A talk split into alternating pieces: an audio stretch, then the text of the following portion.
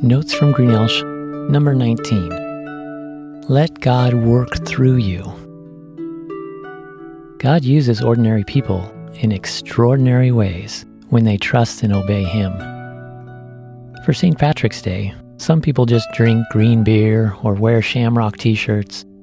But many people honor the memory of Patrick because he followed God's call to spread the good news of God's love and salvation across Ireland around 400 AD. Although Patrick was brought up in a Christian home in Britain, he didn't draw close to God until he was captured by Irish pirates and sold as a slave in Ireland. Through his slavery, he came to know, trust, and love God. He escaped after six years and returned to Britain, where he became a priest. And as only God can do, God gave Patrick a deep, forgiving love for the people who had oppressed him and told him to return to Ireland as a missionary. Patrick obeyed God, even though it meant going against the will of the Catholic Church in Britain, who felt the pagan Irish didn't deserve to know God.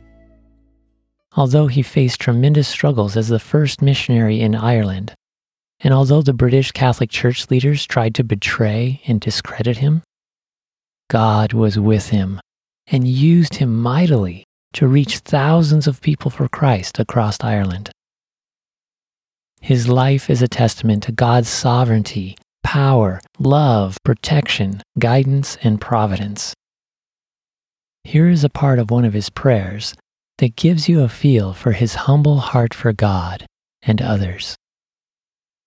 I arise today through God's strength to pilot me, God's might to uphold me, God's wisdom to guide me, God's eye to look before me, God's ear to hear me, God's word to speak for me, God's hand to guard me, God's way to lie before me, God's shield to protect me, God's hosts to save me from the snares of the devil, from temptations of vices, from everyone who desires me ill, afar and anear, alone or in a multitude.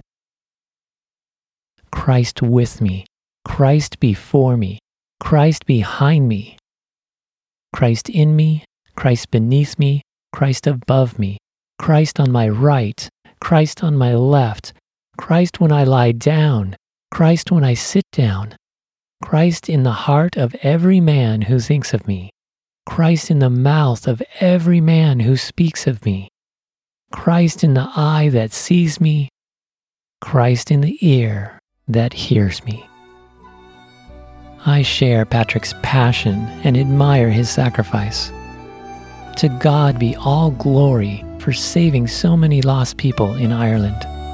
God continues to work today through ordinary people who believe in Him to share His extraordinary task of saving others from every nation, tribe, and tongue across the world.